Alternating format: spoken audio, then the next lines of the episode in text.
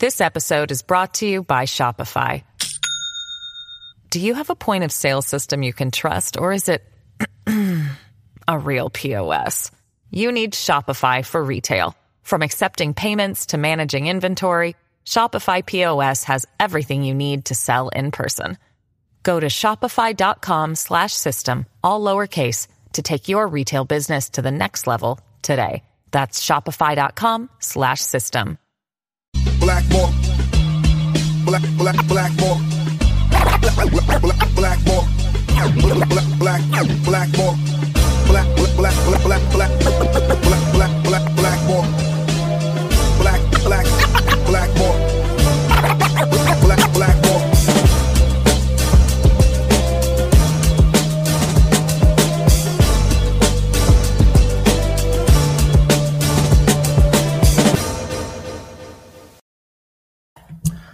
What is up, everybody? My name is James Di Fiore, and this is Blackballed. I am back up in cottage country, um, working on the book, so I'll be broadcasting from here. That's why you do not see the retro CBC ish wall behind me that fell once. Um, I wanted to do this show today because the person that I work with and for um, is a person who, um, strangely, is not interested at all in what I write about. In fact, he has a visceral hatred for it, which he expresses on a regular basis. But um, aside from the jokes, there is something happening right now in this country, and I noticed it when I saw that the two beats that I'm currently working on began to overlap. One of those things is the uh, Plymouth Brethren Christian Church and w- the crimes they've committed uh, worldwide that have been documented and and and talked about on the news and everything, and then the allegations that exist uh, not only in Canada but in the United States and other European countries as well as Australia, New Zealand, and all that. And then that beat, um, and and the other beat that I was doing was the kind of the conservative leadership. And then when the Patrick Brown thing started, um, these two worlds, and now they're not colliding, but they are nibbling on each other's edges, and it has sort of um, created a, an interesting spot for me where not only do I feel like I have two really interesting stories to talk about, but the connecting tissue between them, the the weird sort of space between uh, where politics actually lives. I was talking to um, Holly Doan from Blacklock Reporters today, Blacklock's reporter today, and we were talking about how um, if if people really knew what uh, certain types of individuals did in politics, like bagmen and fixers, strategists, campaign managers, I think they would be shocked. In fact, I know they would be shocked. People like to joke like they everyone assumes it's corrupt, but no one ever really talks about the details of how it's corrupt unless they see it in some sort of like Senate hearing committee or and who watches that or it's on the news somehow or someone broke a story. But the things that you don't hear about are completely insane and oftentimes you uh, would be surprised to know just how dark it can actually get. Uh, we're so we're going to spend some time talking about that. We're also going to spend some time talking about uh, the Patrick Brown situation, and um, and then I kind of want to talk about because all this stuff is stressful, um, and I, I kind of want to pick this person's uh, brain a little bit about stoicism, uh, especially in light of the guest that he had on recently. So I would like to welcome for the first time, by the way, to Blackballed, the one and only, the man himself, Dean Blundell. Dean. Yeah, we're here. We did it. I can't believe it, man. We made it. Woo! We did. Is this the first time? I don't think I've been on your podcast yet. Is this the first time? First one? It is the first time. I, to be honest with you, I it was a deliberate strategy. Why is that? um, You scared? To be You scared of me? no, scared I'm gonna no. hijack it? You think I'm gonna fuck you over? Think I'm gonna get it? Think I'm gonna get after No. it? Think I'm gonna? no, no, no, none of those things. Do you remember this? All right. Um, when when I started this podcast, it was like six months after I was supposed to. Yeah. And I told you at the time I just didn't want to do it until it, like I, I I knew that I'd be confident in whatever it is that I was showing other people. I believe And that's couldn't. why you I- just said couldn't. You had some things going on in your head, and you're like, I can't, I can't get it together right now. So I'll, I'll Yeah, do it. I- I, want to do it, but I'm not sure. Yeah, it wasn't a personal life thing. It was like I didn't know how to podcast. I didn't know what Yeah. would look good or comfortable, and so I waited and waited, and it paid off because then I Noam Chomsky was my first episode. I thought Hell to myself, first episode, by the way. Noam Chomsky. Yeah, great I- I- first podcast. Thanks. I feel like uh, I was twelve in podcast Yeah. years. I know. you know it I was a long time, dude. It was like only like eight nine months ago. I mean, you you know maybe a year max, but It was uh, Yeah, I mean- May 2021. okay, yeah, year ago. Yeah. just over a Yeah. year ago. Yeah. Um, but anyways, uh, uh, on that same sort of line of thinking, I didn't want to have because I saw people having you on, Yeah. and uh, to be frank, some of them were having you on, and and they were still in their building, not knowing their identity phase, and I just kind of didn't want to do that. I wanted to wait until I had a you know like a better podcast than you do, and then have you. I'm just kidding, and then have you on. Job done. No, no, no, no. Um, that's the greatest thing actually is that they're so different that why Yeah. would you ever compare them? Um, Mhm. but no, I, I out of respect, I honestly wanted to have you on when the show was a bit more mature, and that's why. Well, you know? It's nice of you to do. I guess it's nice. I mean, I you know, podcasting is one of those things that that you do um in one of two ways. You're either a hobby caster or you're professional grade, right? And I think when we first started doing that, and I can tell you this, I mean, we're all hobby podcasters when we start, right? When, when we first start putting together a show and we want to talk about things, we're trying to figure out what those things are um and and i felt the same way about myself you know and, and it's funny because you need a book you got to create some time you got to create some space like all your work is a resume on a daily basis and and through the act of actually doing it uh you build a brand like you know one of the great things that that i've really enjoyed watching i think you know for a lot of people that don't know i mean blackballed we're fortunate to have you as part of our network right? We're a network of yeah, I don't know, 100 podcasts, and uh, we help people with their SOPs, and we love great content. And I don't have to really appreciate or even agree with the content as long as it's good content, as long as people love what they do. And you, you're actually one of our, I think, one of our best stories, right? You know, um, to be able to go from not having a podcast, never doing a show, not doing spoken word, not having, and it's tough. Like you got to have a fucking thick skin to do this shit because you're putting the best of yourself out there all the time. Yeah. And when I met you, neither of us really had thick skin. I mean, we were just kind of I wheeling. had fat skin. Does that count? yeah, you lost a lot of weight too. It's pretty thick. Um, but it, it, you- you're such a great story, and so is Blackball because you found a niche, right? Going and you scare the shit out of us at the network for sure. I mean, there's been several podcasts where you're like, pull it off the air, like get rid of it. But um, that that's just because like, you, you down. It's gonna be. Fine. I know that's us, but you go into these spaces that a lot of us don't, and uh, it takes some courage, takes some bravery, and the stuff that you're doing now is uh, is is incredible stuff. So congratulations to you. Not that you've you know anybody's made it, you never really make it, but you're making something that you're proud of, and the project itself is something that we love being a part of. So we feel pretty fortunate to be involved with you, dude. So Well, dude, listen, that- mutual. It feels little great. double hearing- Dutch rudder, little even Yeah. double Dutch rudder for each other, That's right, right. there. it feels it feels great hearing you say that um you know and it's funny because i'm like i'm still sort of i have this weird thing in my head now where it's like i'm just i'm kind of never satisfied I just i just keep Yeah. on like i just want to i want to do this as a living anyways um but you know what uh you took a chance on me and um i heard like at least four of your lawyers were like what the fuck are you doing taking a chance on don't you know who this fucking Uh, guy just is one, just one, just one lawyer. Um, Yeah. no, but like, dude, dude, it, there are so many people out there that are so good at their content that want to do good work, and um, they've been collared, they've been treated, or they've been scarlet lettered, or they've been branded blackballed, which is the name of your podcast. Mhm. Um, and I would I would have been one of them. I mean, I I don't care. I never really did. Um, but I would have been one of those. And so, you know, it's fascinating when you create a community, which is really what we wanted to do. We wanted to create a community of like-minded people, not of outcasts or people that didn't have a place to work or people that didn't have a place to go and create. We wanted to create a community of people that could help each other with answers, that gave you a safe space to come do your content, and then not mm-hmm. just do your content, but if you wanted to grow your content, like if a podcaster wanted to be a blogger, a blogger wanted to be a podcaster, or someone was good at micro content, we're interested in those people, right? We're interested in people that want to get started. We're interested in people with established brands. But but the thing that really gets me, and I, I didn't realize I had that gear in me, is is um is watching people succeed from zero, right? Like watching them start at no listeners, uh, just got a microphone, just put together some graphics. I got some commercials. I got some music, and I'm gonna go find myself in this content. And that's what you've done, you know, and that's what a bunch of people have done. You know, we had Marianne Iverson on the podcast, who's brilliant, uh, along with Yeah, Scotty, um, Scotty McGregor from the Hot Wallet podcast. These are all podcasts. she's hilarious by the, the way best. she's Incredible. like like like uh, i'll tell you straight up um Yeah. like at, at a, like she to me it, for some reason has like even like star quality like like if if like a network offered Huge. her her own show on television I would not be surprised at all. I don't know what it is Right. about her. She's very casual and and like makes it look effortless, and she's really she knows how to trim the fat on her words. Yeah. You were like Ryan has a podcast too, and she was like, "Cool," and it was just so sarcastic.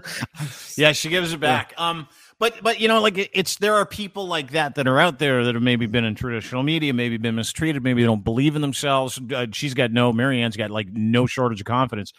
But there are a lot of people who do, right? So we wanted to be that place, that kind of landing place for people to come to do the things that we love to do, that I love to do. Uh, but we also had to figure out a couple of other things. And it's funny, you know, because when we started doing this, and I know I am apolitical, like I fucking hate politics. I hate politicians. I hate the culture of politics. I hate the people in it. I find them valueless. Uh, so when we you were on our podcast and we were podcasting together for a while, I made this like this concerted effort to like move as far away from politics as I could. I didn't want to talk about politicians. I don't want to talk about elections, but you can't avoid it, right? Like you can't avoid it because it's so uh, life relevant. Like everybody's life is wrapped around who we're voting for, and they make themselves the center of attention. So when we moved away from that, it was like, dude, just build something, continue to build and, and build it with good people. And like those are really the only prerequisites of people that we work with. It's uh you know, can can we work with really good people who want to do really good content and explore content and and and the things that they do in a way that nobody allows them to do, right? Did Like uh, you can't do like, con- you can't do any of this shit on social media. You can't do Oh, any no. of this on traditional media. Like your No. podcast would have been gone a long time ago. You're never going to work in social media or traditional media again. I can't. There's so many people that can't work in traditional media because either they've been blackballed, in your point, or they have um they're trying they're a square peg and some assholes trying to shove them in a round hole. You know what I mean? And we don't want that. No. Like we know that people are really good when they're engaged in the things that they're super passionate about. And I- we color in the corners from and you're one of those guys. So your contra thank you very much uh, your controversial past and the way that your career ended in radio did that play a role in you being maybe a little bit more willing to take a shot on somebody with the abysmal track record like i had i'm not even kidding like seriously if, if you didn't go through that would you even bother trying to take a risk or you know what i mean You know, I've I don't know. I, I that's a great question. I I don't have I don't have hangups. Like I don't have the same hangups that a lot of people have when in terms of reputation because reputation is something nobody controls, right? I, I want to meet people. I want to know who you are. I want to know what your intentions are. I want to see if you want to play well with others. Uh, I want to see if you're passionate about what you do. Um, so reputation never really mattered to me. Was it important that we give people that didn't have a place to play a place to play? Um, Yeah. yeah, you know, I guess I, I, I, I'm happy that we do that. I'm, I'm super grateful that people actually trust us with their reputation now, which is, you know, kind of fucking weird if you're me, right? Because you know, four or five years ago, if someone's like, "Hey, you want to go to Dean Blundell's house for a barbecue?" They're like, "Not that homophobe, not a chance." Can we bring a Um, gun take him yeah, out Yeah, you know? yeah. Yeah. What's he going to be doing? Dunk tank with the gays? Like what? Guy's Yeah. such a loser. Fuck him. Um, and and and and you know, a series of things happens in people's lives where you're looking for answers. You want to get better, but it wasn't really a concerted effort. Like I didn't really kind of say uh, I got to have a place for people to play who uh, no one else likes. Like that wasn't. You know, that's a bad, bad business model. I just like, I don't care who you are or where you're from. If you want to be independent and if you want to produce content and if you want to do it with a great group of people who support you and share your content with others and are all part of the same ecosystem, man, you're for us. I don't care if you got one follower, but if you have more than 5,000, it's a huge bonus. That's a good one. Yeah, um, all that all that is fair, and you know it's it's so funny because uh, when I was just writing freelance, and people would call me a blogger, I would I would lose it in my own mind. I, I fucking hated the word. I, I didn't I didn't want to be you know associated with like that word at all. And then like for some people, it's like podcasting is like the vape pen of mediums for a lot of people, right? Yeah, Yeah. you know what I'm saying. Mhm. Um, the universe is going to implode on your end there because you have a vape pen on a podcast. But it's funny to me that like a, a far superior medium. I mean, it's more it's superior to television and radio because it combines the both seamlessly, mostly without intrusive advertisements on the good shows. And it's like I, I don't understand why it's being mocked. And then I remember um, that these media companies work very closely with PR companies, and and that's why there's a whole shit ton of think pieces as to why radios is still relevant. Yeah, it ain't. You know, It's No, not. it isn't. Uh, traditional media isn't, and, and and you hit the nail on the head. Uh, traditional media is dead. Um, I, I think there's a purpose for it.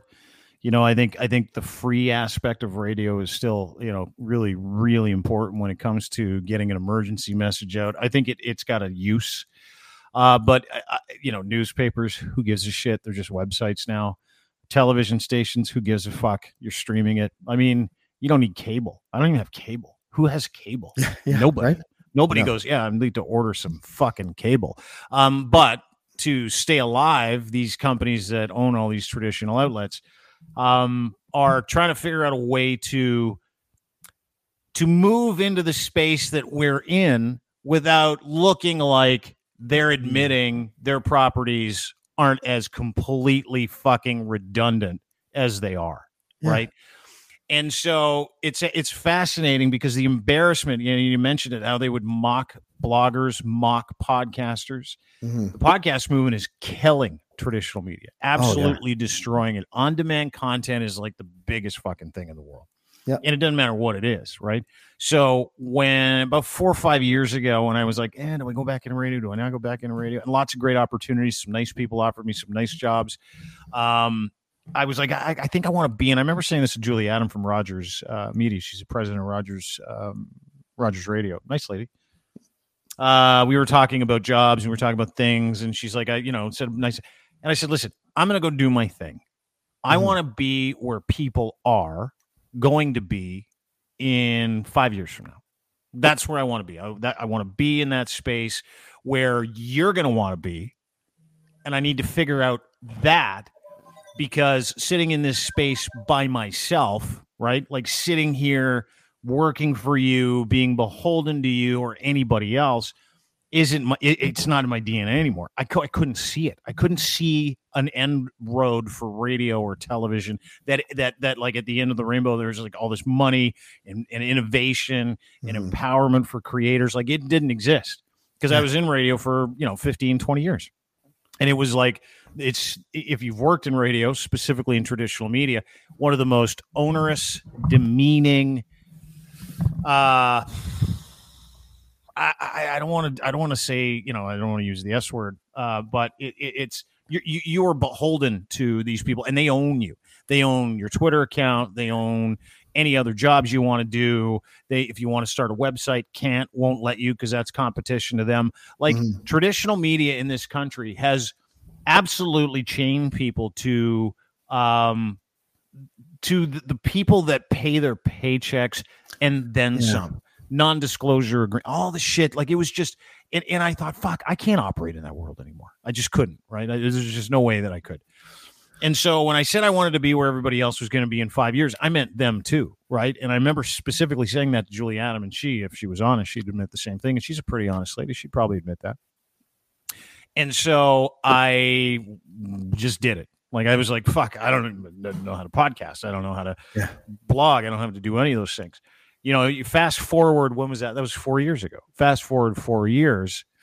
Um, you know, we will do 750,000 page views this Yeah. month. We'll do 120,000 downloads of just, you know, our podcast. The network will do several hundred thousand downloads of a podcast uh, you know, we're morphing into a different ecosystem now. We've just brought on a brand new CEO and publisher, uh, which we'll announce in the next little while. Uh, who's been working with us, and and and this is a legitimate enterprise of people who are need to be where radio needed to be and Yeah. needed to be in that space. We're here, you know, we're here now, and there's no ego there. Like I don't sit back and go, "See, I fucking told you so," because we're not making the kind of money I'd like to make. Obviously, we're being blocked by traditional media. We've got lots of people in the traditional space who just hate our fucking guts because we open up narratives that other people can't because they're in traditional media. So, I mean, you know, there's lots of obstacles, but God, I fucking love this game, dude. Don't you? Yeah. Like, it is I- fucking unbelievable game we get to play on a daily basis about how we do content, why we're Mhm. doing content, and how many people can we get to watch this today. Like literally, that is the fucking greatest game job I have ever had in my life. It's the longest job I've ever had. Congratulations. I'm 46, and working for two years with you has been the longest job. And, and anyways, um, I, I'm actually proud of that though, because um, one thing that I've learned over all that, like this has been like my uh, what was what was uh, podcasting is like my Jennifer Melfi. you know, remember the shrink on The Sopranos? Oh yeah, Dr. Melfi. Yeah. it's been talk therapy for me and it's not like it's not you know um i'm on your network and uh you know what a i don't know what better mentor i could pro- possibly have you uh not only were you successful on the radio but like me you stepped in some shit and got totally ostracized and i think that's fucking awesome and then you were forced to like start a new thing but it is a completely unique beast. There's no um obligation for intrusive ads that uh, you know that to me disrupt any type of information uh, retaining. That's why most of the stuff on radio is kind of fluffy in my view. And um and there's no gatekeepers. So people like me who could never get past the lobby in legacy media and all these other things who would take risks and you know fancy themselves as sort of a ma- maverick or a gonzo journalist or you know a shit disturber or whatever um you know there was no place for us but Mhm. um, and then the interesting thing is, is that when I got to your network, and then I when I started to podcast, and then I went, dude, I went from on day one on the Dean Blundell network, I went from fat drunk to whatever this is now, you know, uh, not fat, not drunk, and um, not scared to go on the air. Mhm. But um, what? Why is it that I have a very, in, you know, inescapable sort of theory that radio people have trouble with podcasting because they are like conditioned down to their neural pathways to build content around ads instead of ads around content. Now, that, you know what? Nice of you to say that to uh, all the radio people out there. That's that's not the answer. There's Am I giving them things. a One of note? them is- yeah, I just can't figure out how to like not talk around a commercial. No, it's super super nice of you to say. It's a big stretch, uh, and it's not. Radio people, two things: incredibly fucking lazy. Uh, that's number one. so when you say to a radio guy, "Listen, you're, you're going to talk for like two hours or an hour straight," put together some content, grab some guests get some assets, be compelling for two hours straight. There isn't a fucking chance. Uh, talk radio. Uh, anybody who isn't a talk radio person can do that job if you're in radio. Like if you're coming from an easy listening station or a CHR station or uh, whatever, you, you, you're never going to be able to do that. Like it's just not in you. You talk for four to seven minutes max every 15 to 20 minutes. And you've got music to count on. You got commercials and you got other people and you got you know callers and all that stuff. When you're in the box doing this you are in the fucking box. And it is stressful because you got to make sure if you're in radio or you came from that background you got to make sure that you can flow and you can segue and you can move into those things. That's been the hardest thing for me. You know and i'm i'm that guy. I'm who i'm talking about. Lazy uh, you know, eh, very uh, angry if things don't go my way. Ego is another thing, right? There's another reason Yeah. why people don't get into it from radio is that, you know, from from that radio perspective, you've got the power of this brand, and you're on the radio, and you think you're cool. Radio is so uncool now, but you think you're cool because you occupy this time space that someone gave you, and you talk for out of a 60 minute clock in one hour. There's a one hour clock. They're called clocks. 60 minutes. 38 minutes. You talk, fuck No? that music format. I bet you Oh, talk for max 10 minutes an hour. And I don't know where the talent is in that anymore at all. I don't. No one listens to music like that. No one wants to listen to a generalizer between a couple of fucking songs, talk about, you know, what they had for dinner last night or the world's biggest burger that was made in Poughkeepsie, New York. Like nobody. And the other thing is, is that not a lot of people in radio are doing it because they want to do content, right? Like if you talk to 10 radio people from that traditional space about why they're Mhm. doing radio, they'll tell you two things. They love it. It's a rush. Well, what's a rush? Being somebody, being live on the air is pretty fun. That's a pretty big rush. But generally speaking, the rush comes from this ego stroke of creating this persona that you turn on a microphone and tell people and show people you are for three minutes at a time, right? You can't do that on a podcast. Who you are comes out. I mean, it's just gonna come out. So Do you- y- do you have to learn a whole bunch of reasons? What's that? Do you have to learn to ignore the fact that they're only listening to you because they're stuck in traffic? no, no, I, you know what? Radio's weird that way. I, I- like Yeah. I, I left right when everybody was like hammering you with tweets and DMs, and Twitter was a thing for about six, seven years back when I, because I, I, when was I last at the edge? Was it 2015, 2014? I think it was 2014. 2014. And I did two years at a sports radio station, which was effectively like self castration on a daily basis. Um, it was it sucked so hard. Yeah. Um, but no, it, it, it's like this. Um, I, I, it's hard to explain. I mean, there's very, very few people that can do that job well, and I was fortunate enough to have done it. You know, well enough to be in Toronto at a station that had a 40 share for 15 years, right? So, but I mean, everything changed, and and from then to now, like if you can't stand a tweet, that was the thing. Like we had uh, jocks that wouldn't let like uh, Twitter in the studio. They didn't want to see text lines.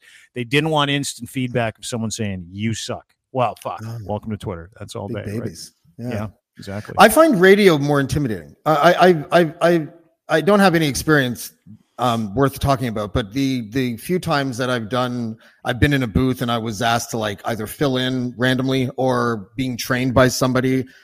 It it it just didn't feel natural. Like it just felt that like Yeah. a we're on eighty one hundred two. Like I, I just don't understand Cheesy. that. Right? It it sounds alien to me. I honestly feel like that someone in the 50s was like, Hey, Randy, I bet you I can start a trend of people talking like complete fucking idiots and make it catch like wildfire. No, you can't. and now here we are still talking like that. yes, we can. Now they call it radio. Oh my God. It's so annoying. It's like, Yeah, Hey, see. Never catch me alive, Kappa. Like that's what it sounds like to me. Like Yeah. it's, you know, it's, it's just, anyways. Um, yeah, but but hold it though. There's a there's a Yeah. magic to it too that I still dig. Right, like you know, I I joke around, but I joke. I shit on it all the time. I shouldn't say a joke. Um, I shit on it all the time just because it's dead tech, and the people that run it are ass wipes. But and the people that own it and the people that own radio in this country are some of the worst fucking financial individuals you will ever ever meet, and none of them know what they're doing. Like can literally, you do radio without ads though, Dean? Can you? uh, no, but they're going to find out soon enough because no one wants to spend four hundred dollars on a thirty second commercial in Toronto anymore. Nobody. Dude, some, Not- some of us get psychotic when we can't skip the YouTube video. yeah, I know, uh, dude. It's it's it's over. But Yeah. um, it's still magic to me. You know, like like the ability that you have to motivate someone in real time. Uh, how you can be compelling in a short period of time. The put on is fun to me. But the cheesy stuff that you talk about, that's like so embarrassing, you know. And, and I don't listen to the radio anymore, but sometimes I'll tune in when I've got to take my kids to work or, you know, I'm running around in the morning and I'll flip on the radio. And I make the mistake of listening to a couple of music stations from time to time. And and it's fascinating because like I sit there and I listen to it and I'm like, oh my god, w- when are you going to talk about something that people actually care about? And then I re- then I talk to people that are still in the business and they say the same thing. It's like we can't, we're not allowed. I'm like, what do you mean you're not allowed? You couldn't talk about. You know, like, are you guys not allowed to talk about the convoy? Not really. That was the thing that I talked to a buddy of mine. He's in radio. We're not allowed to talk about the convoy. Yeah. Why? Because they don't want to upset listeners who may be alt right. and I'm like, are you fucking serious? That's not We're- We're allowed to talk about stuff. we talk about everything. We talk about Yeah. this. We talk about that. We talk about uh, cults. We talk about cults in politics. We talk about bagmen. We talk about fixers. We talk about all kinds of things because people are talking about it in the hallway. People are talking about it at parties. People are talking about these things, you know, when they go out for coffee. Hey, did you hear this? Did you see this? Did you? And my theory is, yeah, we should be allowed to talk about that. But you know, there are there are media outlets in this country that are so bereft of money and and need that that income so bad that the idea of turning off a potential listener or fielding a complaint because they fired the person that normally fields all the complaints because they they're run like a skinflint. Like it is impossible to make money in that business now. Like impossible. And the people that own it are just sucking it dry so they can fucking send it out into the middle of the lake and burn it. That's But- right, because it because it is archaic now. Like Yeah. like it, and it feels that way. Like when you when you, especially when you don't consume radio for an extended amount of time, and then Mm-hmm. you like accidentally hear uh, a popular radio station, and it's that same kind of like what did they call that? Um, uh, it's a certain type of editing, choppy, like it's like a choppy editing, and it's like and like it literally sounds like you're going insane if you don't hear it for a long time. It's like going back to Toronto after the pandemic for the first time for me in three years, and literally standing there in awe at the sheer amount of advertisements because before that, for two years, I saw like three billboards. you know what I mean? And Yeah. it was weird. It was dystopian. Um, but I think that's a good place to pivot a little bit because there is something magical about. I don't think there's anything magical about radio, but maybe you had to be there. No. Um, Yeah, you did. Yeah.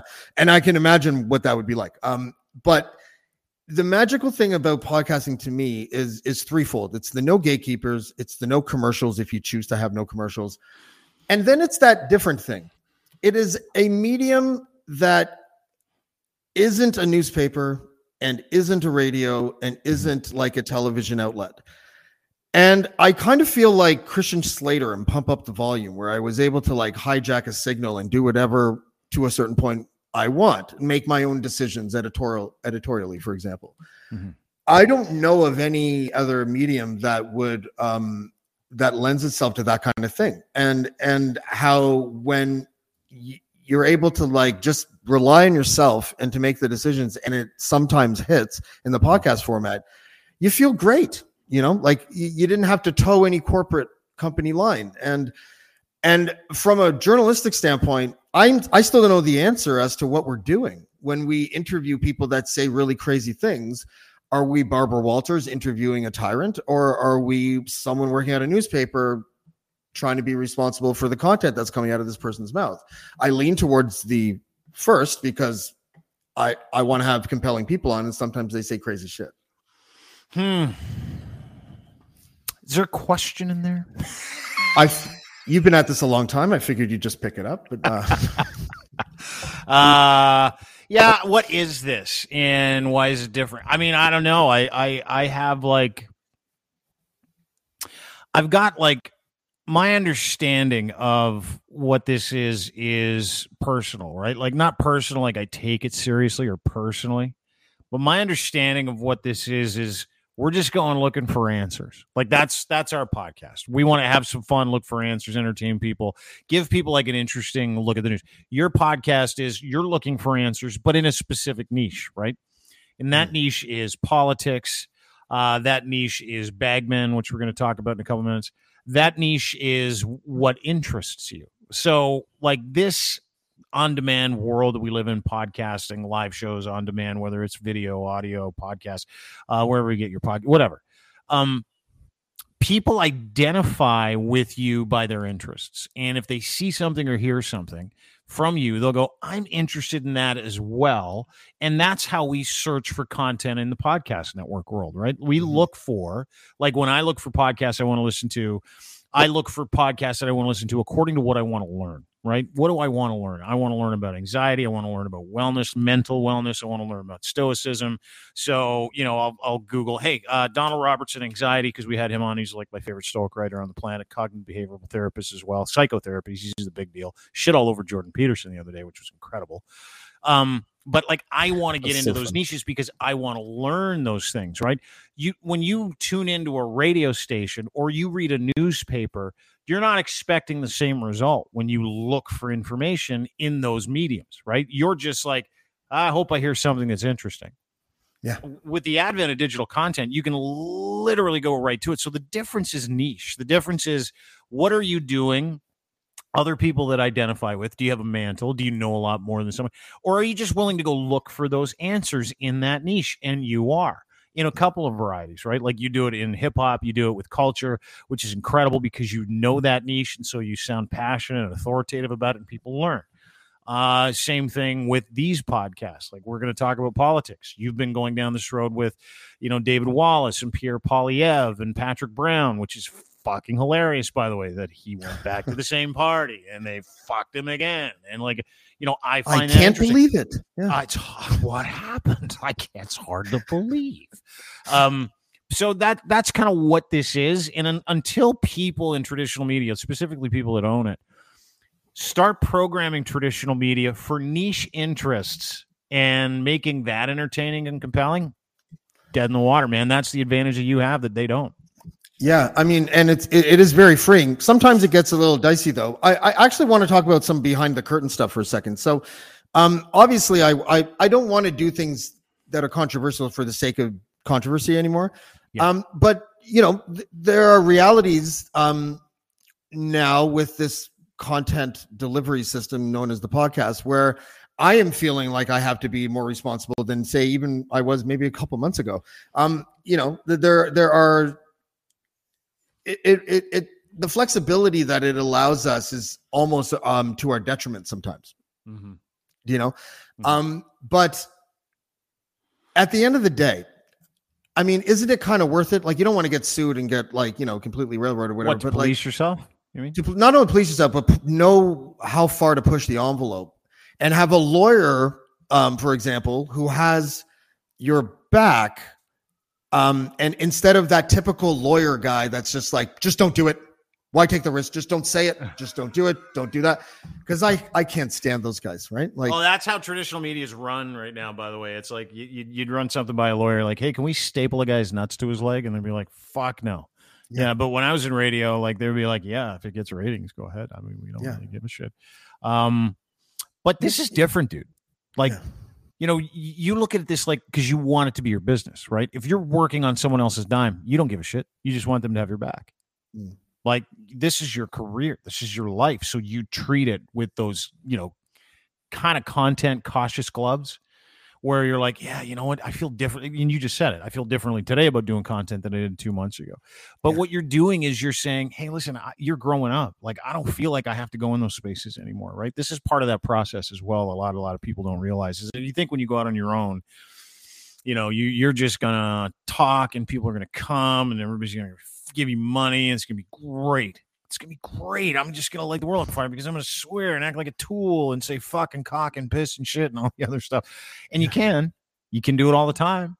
You can go into those dark corners. You can have a terrible perspective, and you can pretend like you're like uh, you know the the the the the die in the wool if you want, but not going to make any money at it. Not going to you know attract people who want to work with you. You're not going to go down that path of success uh, at all. All you're going to do is prove that no one was going to hire you anyway. I mean, like that's the difference. The difference is accountability and knowing that.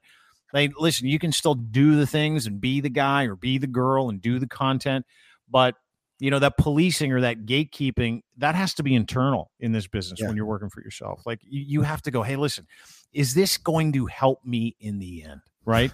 And the only taking filter- taking mushrooms while interviewing Our Lady Peace be a good move for my career? Oh, it wasn't great. Yeah, that was uh, that was early. but on. I love the memory though. You know what I mean? Like I, I actually like. First of all, it feels like a million years ago. Um, and second of all, it just, um, you know, it, it's it, it's it's it's cringy, but like it it, ma- it makes me feel how far I, I've been able to come in this and how far I still want to go. Um, now. Uh, I thought it was funny to tweet that um, that you hated politicians and politics, and that I was going to have you on to talk about politicians and politics. And we've wasted more than half the show talking about podcasting, which is awesome. Good move, Dean. Well done. You're welcome. um, no, no. Uh, but here we are um, talking about people lately, and I'm talking about fixers. It started with David Wallace, a political fixer, totally self-admitted, you know, um, manipulator, uh, you know, who was a fixer who did, you know, shady shit for politicians and for others. And and he has since come out as a whistleblower. He uh, claims to have a crisis of conscience. Uh, he seems, you know, to legitimately be, you know, uh, feeling that way. Um, his actions and his words, they have not led to anything nefarious that I am aware of at all. And um, I, I think it's really interesting. It's like it's almost like watching The Wrestler, only Mhm. like in political fixer form, right? And what I um, what I find interesting about uh, how to deliver that content, um, in, especially when it comes to politics, is that I don't know how to break it to people that the people that run campaigns are universally the scum of the earth. Mhm. And uh, even this podcast, which is on your network, which is Yeah. one of the reasons why I am presenting it like this, I don't want to even mention their names in this podcast. I would rather just say a bunch of stuff that they did in an ambiguous way so people can go, is that is it possible that that's true? Mhm. There are people out there that will destroy families for their candidate. There are Mhm. people out there that will expose an addiction of a rival for their candidate. Mhm. There are people that will um, you know, uh, uh, interfere in other people's health matters sometimes for uh for their candidate. Um, this one made the news, so it doesn't matter. Do you remember that Chuck Strahl situation with Stephen yes, Harper? yes, I do. Yeah. Well, who do you think that was? That wasn't Stephen Harper sitting there thinking, how can I do this? It was a political strategist that worked in and amongst Stephen Harper and the PMO or at an arm's length. I know who was, but I don't want to say it. Why don't I want to say it? Because they're also really ruthless and connected. Yeah. But but House of Cards, aside from the murder, mostly, um, is not an inaccurate No. depiction of what it's like. No. And I want to find a way um, to to tell those stories, to tell the stories of what it's of what bagmen do. What do they do? What do campaign strategists do? Um, the only the people, the public strategists that we can mention, and I'll just mention their name. I won't say any things that they did because it's almost impossible to prove. It's just that everyone fucking knows it. Um, is that you know, and she's really successful. Jenny Byrne. She's been the campaign manager of Doug Ford. She's the campaign manager of Pierre Poilievre. She was the former chief of staff or chief advisor to Stephen Harper. Mhm. Campaign after campaign, high profile, high profile. And um, you know, I wrote in that piece that uh, it was decided to have, and she was Doug Ford's chief of staff. It was decided that they would start the leadership race the day after the provincial election for the specific stated purpose that Doug Ford wouldn't run because they were afraid he would beat Poilievre. Like it is Yeah. in the decisions that they make, and the decision on when to run a leadership race is, you know, it's not accidental. The party has a favorite, and they have chosen at the the the upper echelons of the Conservative Party, um, Pierre Poilievre. That that that's who they're banking on. Yeah. Um, I know why you hate politicians in politics, but These are Do you- good reasons why. Yeah. Sorry. Yeah. Go ahead. no, they are. I, I- but I, I, I want to treat the show as a hybrid show of politics, but then what you do here at the network for a living in in delivering content. Uh, I'm specifically wanting to talk in that space for a 2nd Mhm. I know you that you hate it. How should it be covered? Whether it's legacy media or podcasting. Let's say you thought it had to be. How, how should we cover these things? I, I, with with accuracy you know like that's that's the one thing that that is glaring to me in terms of how traditional media covers uh politics is we have we have a three-headed shit hydra problem in canada and i think Yeah. generally speaking this happens in the united states too to a much greater extent i don't know if you watched the j6 stuff today but holy fuck I didn't. uh, no. Oh, dude. But we've got like a, a three headed shit hydra problem in this country when it comes to how we as Canadians perceive the legal profession, how we perceive media, and how we perceive politics. And it is all tied together, right?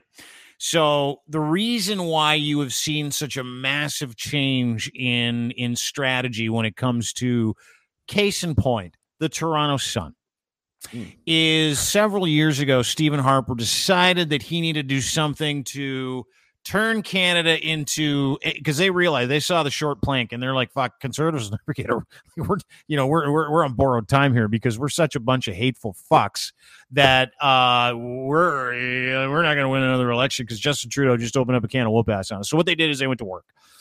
And they went to work doing a couple of things. And Stephen Harper had the foresight to do this a little earlier, uh, where he opened up media regulation in this country. So, like, foreign entities could come into Canada and buy major newspapers. Case in point, Chatham Asset Management owns the National Post. Chatham Asset Management is a full-on neocon fuckface group of venture capitalists that uh, that hate society and want it to be colonial in every way, shape, or form. Uh, that so, who is Chatham National? They own the National Post. They own Post Media. So they own a couple of different publications that have subsidiary of publications, which is why you see talking points of conservatives and nobody getting angry at, at conservatives and no one really covering what is going on with the conservative party, what is going on with Pierre Poilievre, what Jenny Byrne willingly does for a living, where she fucking ruins people's lives and doesn't give two shits about it. Like this, and, and they get help. They not only get help from media, but then you're talking about legal professionals, right? You're talking about lawyers. You didn't put them in the mix. So they provide the cover, they provide the relationships, and they provide the legal stand up shit so that this can operate. And then you provide me with a political opponent, provide me with a political person. All we have now is this like circle jerk of gatekeepers in this country legal gatekeepers, media gatekeeper. So when Pierre Poilievre talks about it, that fuck is talking about it about him. And he's projecting it on everybody else. And he's telling everybody you should be fearful. But what you should be really fearful of is the fact that it is impossible in this country to get a legitimately accurate look at what is behind the curtain in politics because the people who are traditionally and who are today propping up the hate in this country, whether it's woke hate, whether it's alt right hate, are people like Jenny Byrne who want to get paid, want to be in a position of influence. So I have zero fucking respect for Jenny Byrne. And if you want to talk about having respect for the legal profession, I got none either. Like I know two or three lawyers that I really trust. Our buddy Rob uh, at kivlaw.ca, by the way, major sponsor of what we do. Uh, I trust him because he actually believes in human rights. And you know, I fucking run my life through this one MO and I run our business through this one MO. One thing, I and it's like, and I said this yesterday in a podcast with Dr. Robert uh, uh, Don, Donald J. Robertson. Um, we manage ourselves as a, as a network, as people looking for answers, trying to do good content with this one thing. The only fruit in this life is being of good character and acts for the common good, right? Mm. There is no good character in politics. None. Have you seen it? I haven't seen any of it. I've seen people try to manipulate you, me. I've seen people lie. I've seen people ruin Patrick Brown's reputation. Not that he needed any help because he's also a fuck. I've seen hatred. I've seen lies. I've seen Melissa Lantsman, who fuck, I thought she was a decent human being. Turns out she is a fucking loser, just like every other person that got into politics. They're doing it for the reasons that we all hate them right? And so it's impossible to trust these people. It is impossible yeah. to trust the three head. You cannot trust traditional media. And I'm not being a dick when I say it because I love taking a strip off traditional media. But when was the last time someone wrote an article about the hatred, like legitimate hatred that Pierre Poilievre peddles on a daily basis and where that comes from? You know, his religious That's leanings. The key the That's religious the leanings of of the people that he does business with, the cabal of born again Christians and the Plymouth Brethren Church that hide behind Stephen Harper and who Stephen Harper hides behind. Uh, we we don't. Same thing with Justin Trudeau, the SNC Lavalin shit. Like I'm not a fan of Justin Trudeau at all. I find him to be soft. I think he's a pussy. I think that you know he he he he he glad hands and smiles his way through you know uh, things that people should put really serious attention into. Thank God he's got some really strong women behind him, like Anita. We've said this before: Anita, Melanie, and uh, uh, Miss Freeland. Because yeah. they seem to be doing a pretty good job running the country, and they don't feel like they have to virtue signal like he does. But ha- having having said all that, um, we cannot get away from people who manipulate us. We cannot get away from people who lie to us. We cannot get away from people who really want to indenture you to servitude in this country. I I haven't seen one platform, not one from the conservatives that says here's why you should vote for us because we want to make your life better. They lie about making your life better. They lie and tell people that their lives are terrible. Like that's their mo i don't know if you've seen it. Pierre Poilievre's entire campaign platform is this. Your life sucks yeah.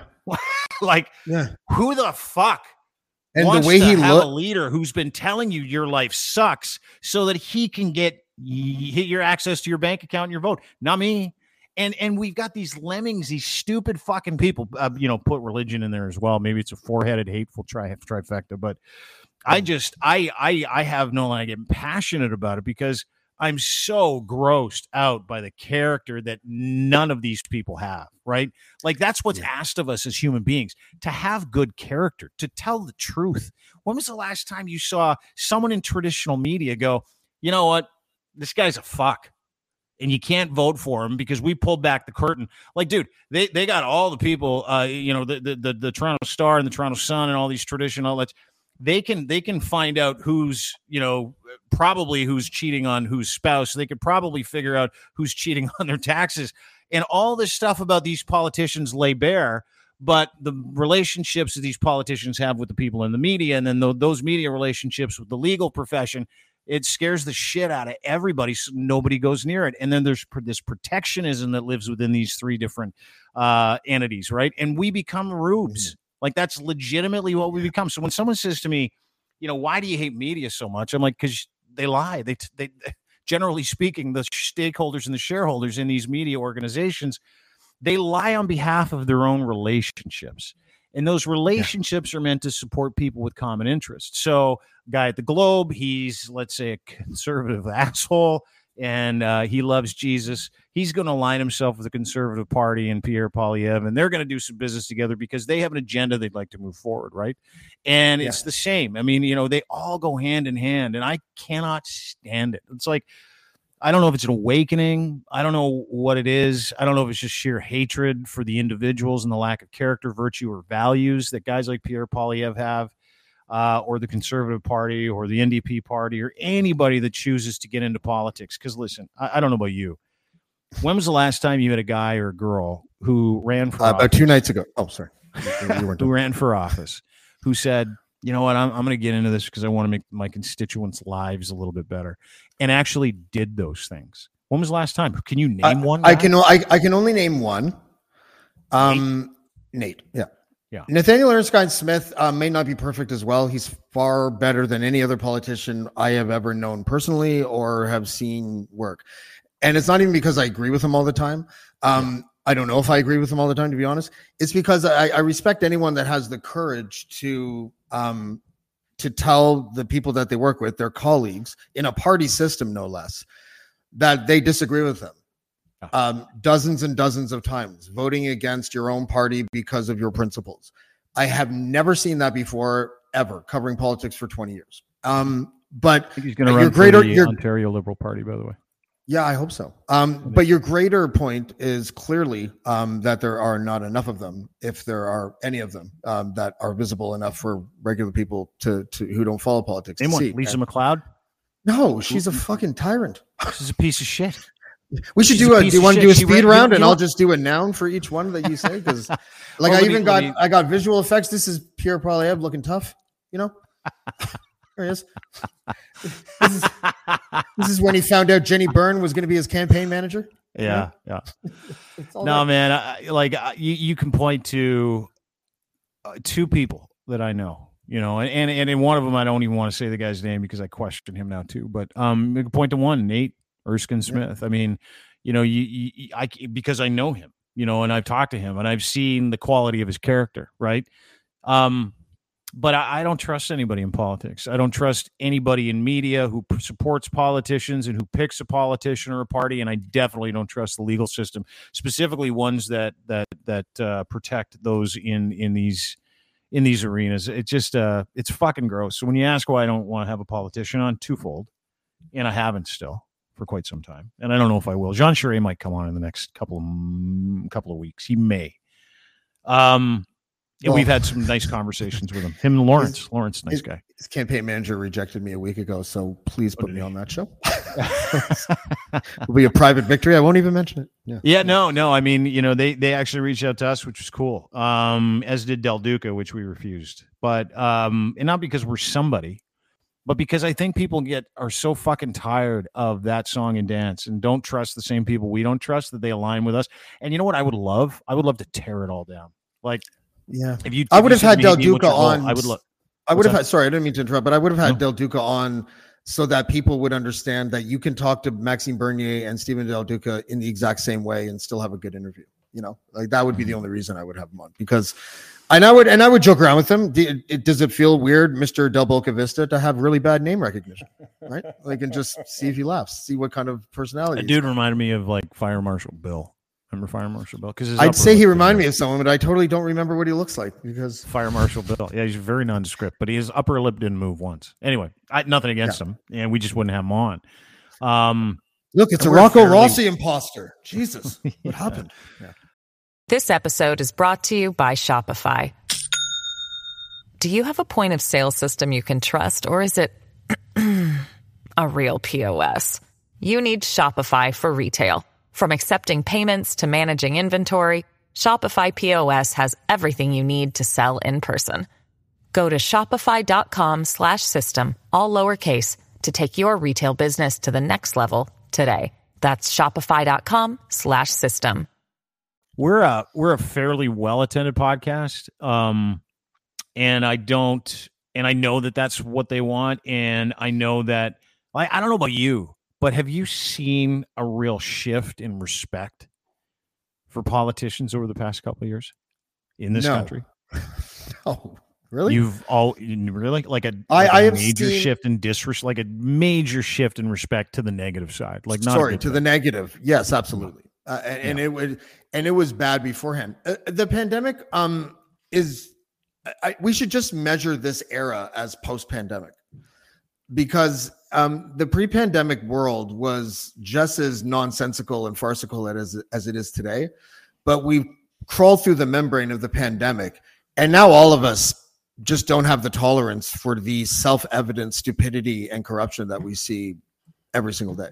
Like we don't fall for the sound bites and the media spin and the pivots to the question that wasn't asked. And we notice that shit now. Um, and it's punctuated by, and this is kind of funny. Um, remember that celebrity video for Imagine?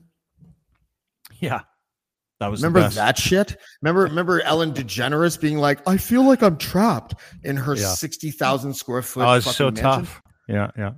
That happens all the time to people now i think. I think that kind of thing that excess celebrity culture that cheap uh, deflection when it comes to politicians that the way that they are able to like not answer a question like it's a fucking art form. And people are like yeah he handled that well. It's like no he didn't.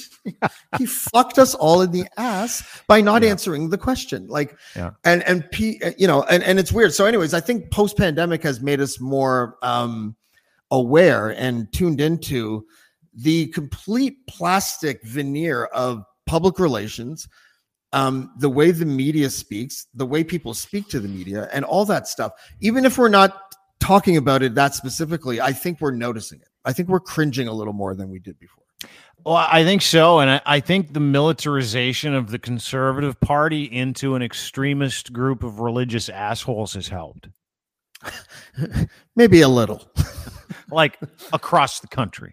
Yeah. like I, I don't, you know, I, I don't recognize it. Uh, you know, Brian Mulroney, say what you like about him, he doesn't recognize it. Anybody who's worth their stripe in the conservative party doesn't recognize it. Friends of mine who are big swinging dicks in the conservative party, and yes, I do have friends who are. They say the same thing. And I'm going to have a couple conversations this week with a couple of them because I'm interested in the subject. Like, what the fuck happened to you people? Right. Mhm. Um, but you know, watching that as a case study, the conservative party go from wingtip shoes, guys who like to have a smoke outside, gonna go back in and uh, advocate for uh, more entrepreneurial opportunities for people who want to get ahead in this world. Like that was a conservative party to me when I grew up, right? And I wasn't really a political guy. The hmm. conservative party today is literally run by and has been taken over by a guy who is legitimately involved in a wacko religious sect and his name is Pierre Poilievre. abort oh dude, no, no, no abort. Like No.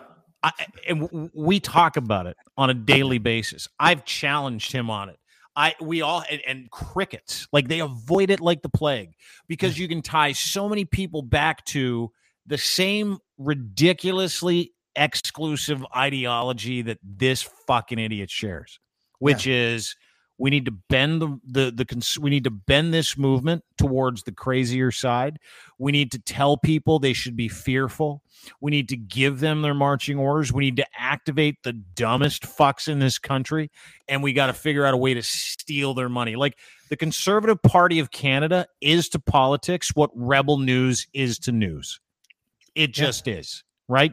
It's the captaining of the craziest fucks on this planet. And you know, I've been disgusted, not just by the turn in politics that we've seen, I've been disgusted by the allies they've been able to create along the way, like Lorrie Goldstein, Ugh. like uh, Brian Lilley, like every single piece of shit that writes for the Sun, with the exception of Warren Kinsella, who I like. I like him now whatever too. reason. We, I think we're buds now. Yeah, well, I don't know if you're buds, but Well, I'll pretend to like him for a good podcast. uh, yeah. Uh, but like uh, the, everything as we knew it is so different. Not just politics, but these these these people that have come along for the ride. Because and it all goes back to one thing, and you know what it is too, right? Is where do my interests align, and how can I throw them behind somebody who's going to get me what I want for me, right? That's what it is. Yeah. Whether it's religion, whether it's money, whether it's opportunity, whatever it is. And Pierre literally represents the worst people, the dumbest people, the most uh, agitated, uncentered, emotionally detached people that live in this country. And he represents hatred. He foments bullshit on a daily basis. He lies through his dick. He went after this poor girl named Rachel Gilmore, who's actually spun this into a nice thing from Global News the other day. Everybody that writes shit about him, he's just like water off a duck's back. This one woman's like she asks a bunch of questions about him walking with a with a uh, a, a political extremist from Diagolon, which is what Pierre did when the fucking second convoy ran through town like a whimper. And he he literally uh, marked her on behalf of all of his constituents and the death threats she's gotten on behalf of this fucking article that he wrote about how terrible an individual she is and how she hates Canada and she's smearing him. It was a page out of Trump's book. It was No, just this, not- this shitty misogynist fucking power play where he could treat a woman like a piece of shit because he's too much of a fucking coward to do that to men. He won't do that to me. He's not going to do you know- that to Warren. Warren owns his fucking brain. Yeah, I don't know about the like uh, if it was like he did it because he was motivated by the misogyny or anything, but you know, I, I don't even think it's relevant because at the very same moment that he was doing that, Jenny Byrne was having someone killed. I'm kidding, but you know what I'm saying? like, I'm totally kidding. Yeah, Like- she didn't have anybody. No, killed. she didn't have anyone killed. That was a joke. But she was doing something that was probably 10 times as, as bad as the reporter did, which was nothing. But you know what I mean? Like the like the the clutching of the pearls while you're cutting off someone's head is is amazing to me. Like um, and and I, I- I'm referring obviously to the Patrick Brown thing. I talked to this insider today. Um, I don't know if I, Dean, if I told you who was off air. I don't want to mention who was because did. almost like the Plymouth Brethren. Um, if you speak out against the cult, they make your life a living hell. they really do, right? And this person, um, who has been around for decades, he, everyone knows this person, and he, you know, this person's very legit. Um, he was like, you would you would be surprised to know that like seventy percent of the party hate Pierre Poilievre. Um, if if you didn't know any better, if you they if you if you, dude, he says that what he um, said? he said the smartest, most diabolical people support him, and um, half the conservatives that are there in, in caucus or just MPs are pretty like outside of the power structure of the conservative party. You know, it is not a very big a club. fucking bunch of losers to be in the power structure of the conservative party. It's like just a host of wieners. It was described to me like the cafeteria at high school, and and just waiting for your chance to sit with the cool kids. Oh, and in this off. high school movie, um, Pierre Poilievre is somehow a cool kid, which is Yeah. which is never been, by the way. No. Milhouse, yeah. Which is, which is the only reason why he's doing any of this stuff because he's he was probably he probably got his ass kicked a lot in school. Like he's, I can guarantee it because I know people that knew him. So he's the biggest piece of shit. He was like this fucking fraught asshole, treated everybody like shit, and then would cry when someone would go, "Pierre, you're a garbage human being." He's like, "I can't believe you're mean to me." That's literally what he was, right? And he's then- been sitting and there then- waiting, waiting, waiting, and now he's like, "He is. Look at me, my fucking cowboy hat's too big. I'm a piece of shit." Like he literally has. He'll do anything. He's so desperate to be somebody that he's doing this. That's like I fucking I I cannot stand his personality. I've never met him, but what he projects, and I know people that know him, and they all say the same thing. Pierre Poilievre is the worst human being they have ever met. He's the most. the one word that comes up all the time about Pierre Poilievre is duplicitous. You know what that word means? Yes, I do know what it means. It means that uh, you say one thing to one person and the opposite to the other, and you try to make both of them your friend. It right? means you are not a normal person. It means you're two people, which means you are fucked in the head. Like when I was drinking a lot and really sad and angry about five, six years ago, I was what you call duplicitous. I was two different people.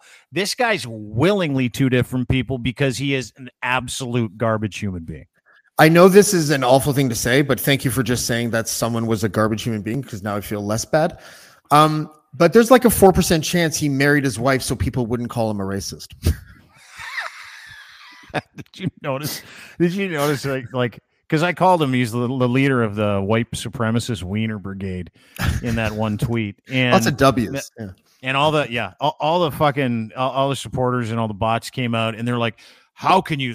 You're racist. He married a Venezuelan. You racist." I'm like, "What the fuck are you talking about?" That's the And second it- time in a week that I've heard someone say, Oh, dude, I'm not racist. I fuck Asians. What are you talking about, buddy? yeah, dude, that's exactly. But here's the thing: is I know where it came from, and it, and they they captained the the- they got this whole campaign because they were pissed that this tweet that I put out flippantly got like hundreds of thousands of impressions and likes and views and retweets.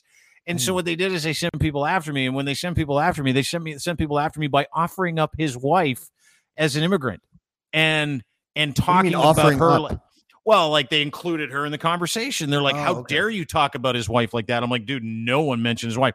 I'll be honest with you. I knew he was married. I didn't even give a fuck. I'd, I'd never seen her, no idea what she looked like, and there was no mention of her in the tweet. And they're like, "How dare you?" T-? And I'm like, "Whoa, whoa, whoa! Where did this go from me saying he's the leader of the white supremacist extremist brigade, Wiener Brigade, to there's Dean making fun of his Venezuelan wife?" And it was Yeah. like, but it that was the cook. That was the thing they wanted to do. They wanted to hang that collar around me because I got him dead to rights. Because Pierre Poilievre is indeed, look at me, Pierre.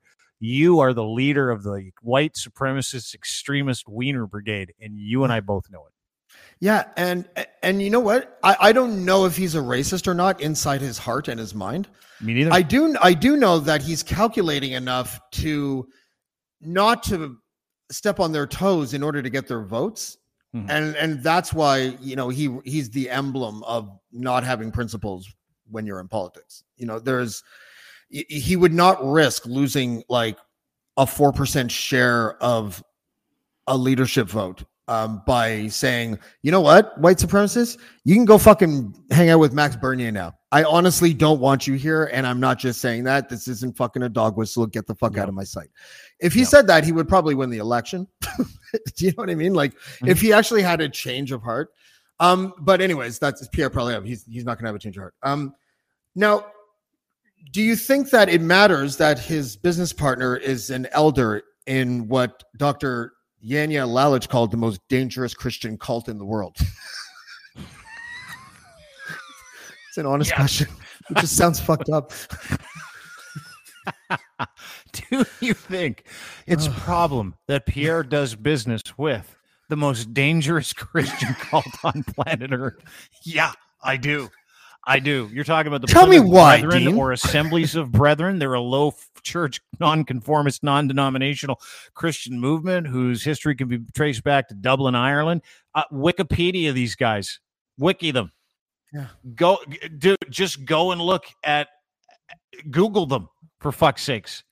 Um, the contracts that they were able to, do, how they do business, how they cut people out, how they excommunicate people. Like I I saw a video the other day where like the leader of the church is like, by the way, because I think I think he's Australian. Our church is worth twenty-two billion dollars, and I'm like, Yeah. well, fuck, that'll save lives. You guys are in it for the right reasons. It's garbage. The Plymouth Brethren Churches is a bunch of fucking losers and cult members. That's it. Yeah. That's it, and, And we all I- know it. Uh, the, the the history that these guys have, and the fact that that they have a toehold, literally a stranglehold on politics, and they made a concerted effort back in 1993. I did some reading about these guys last night.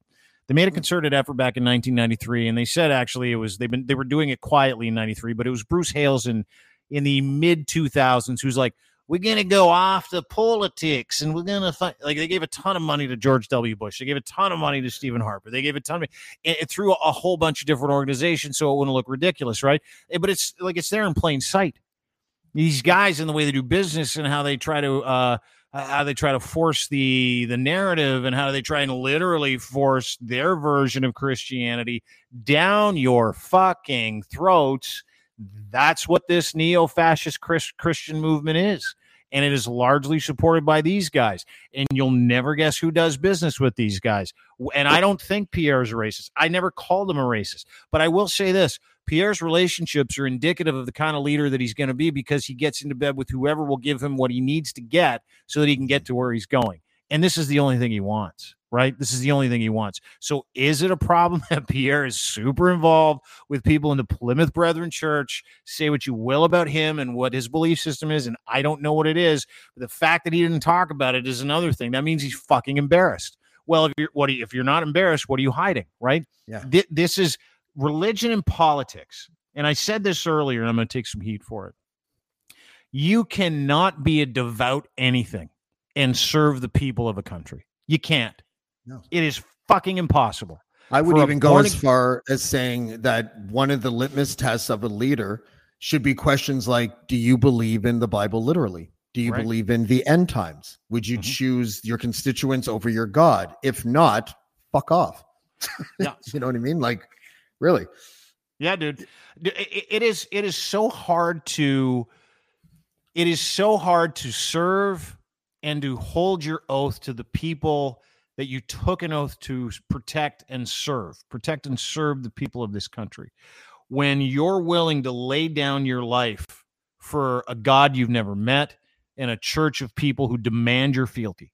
It is impossible. If your entire life is given over to a Christian movement, a religious movement, or religious zealotry, you are automatically persona non grata in the world of public service, in my mind, and you have to be because you you can't serve two fucking masters. If you're gonna fucking put it all on the line, if you're gonna dedicate that kind of time to being in public service, you're not an effective public servant if your real fealty is to a fucking imaginary sky daddy. Are you kidding me? And somehow over time we've been forced to like believe that these fucking cats are oh they're just they're just good people. They believe in God. They're Christians. What, what do you expect? Christians are some of the worst fucking human beings on the planet, and I know that because I used to be one. Like Yeah. some of the worst. Well, hold on. I'm an atheist, and I was also one of the worst people in the world. So I don't know what that says, right? Oh Um, man, I'd hang out with an atheist way before I'd hang out with a born again Christian. That is a What- fact what- fucking jack. Is it a distinction without a difference to say that they are not true believers, like people like Stephen Harper and Pierre Poilievre, but they're using true believers? Is one Yeah. worse than the other? What's worse, being a true believer or using them?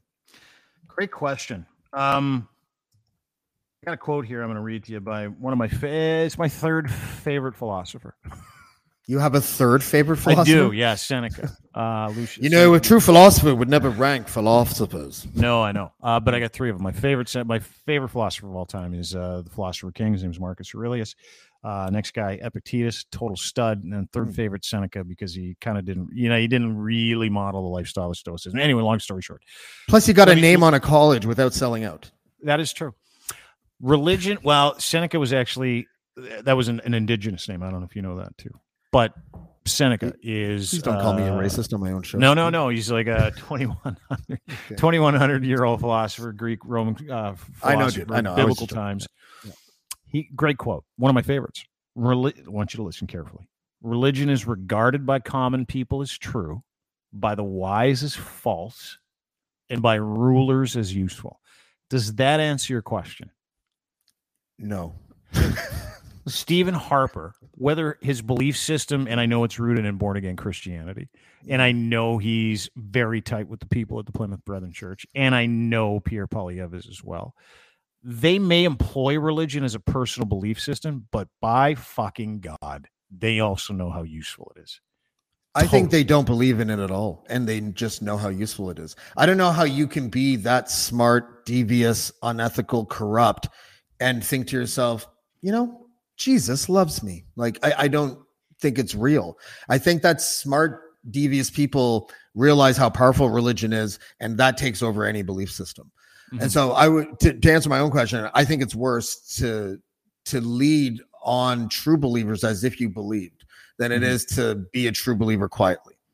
You know, I just it's just the way I'm programmed. It's it's it's too influential. It literally doesn't matter if Stephen Harper believes. Oh no, dude. The, reason why Stephen Harper's in the circles that he's in is because of church, right? The reason why he mm-hmm. makes those relationships is because he has that belief system that belonged to the evangelical church, whether it's an alliance church, Presbyterian church, a Brethren church, whether it's an Episcopal church. He truly does believe the rhetoric in the Bible, which is that Jesus is the the only way to heaven is through Jesus. He believes in the afterlife. He believes in living a spirit filled life. He's had a conversion experience, right? So he believes in the sky daddy. He believes in, uh, you know, that Jesus was the bridge from, you know, humanity to heaven. That he paid our sins by dying on the cross that day. That's what they believes that Jesus rose from the dead. Like, you know, when I get a fucking loser that comes into my mentions and hits me up with like, you only hate conservatives.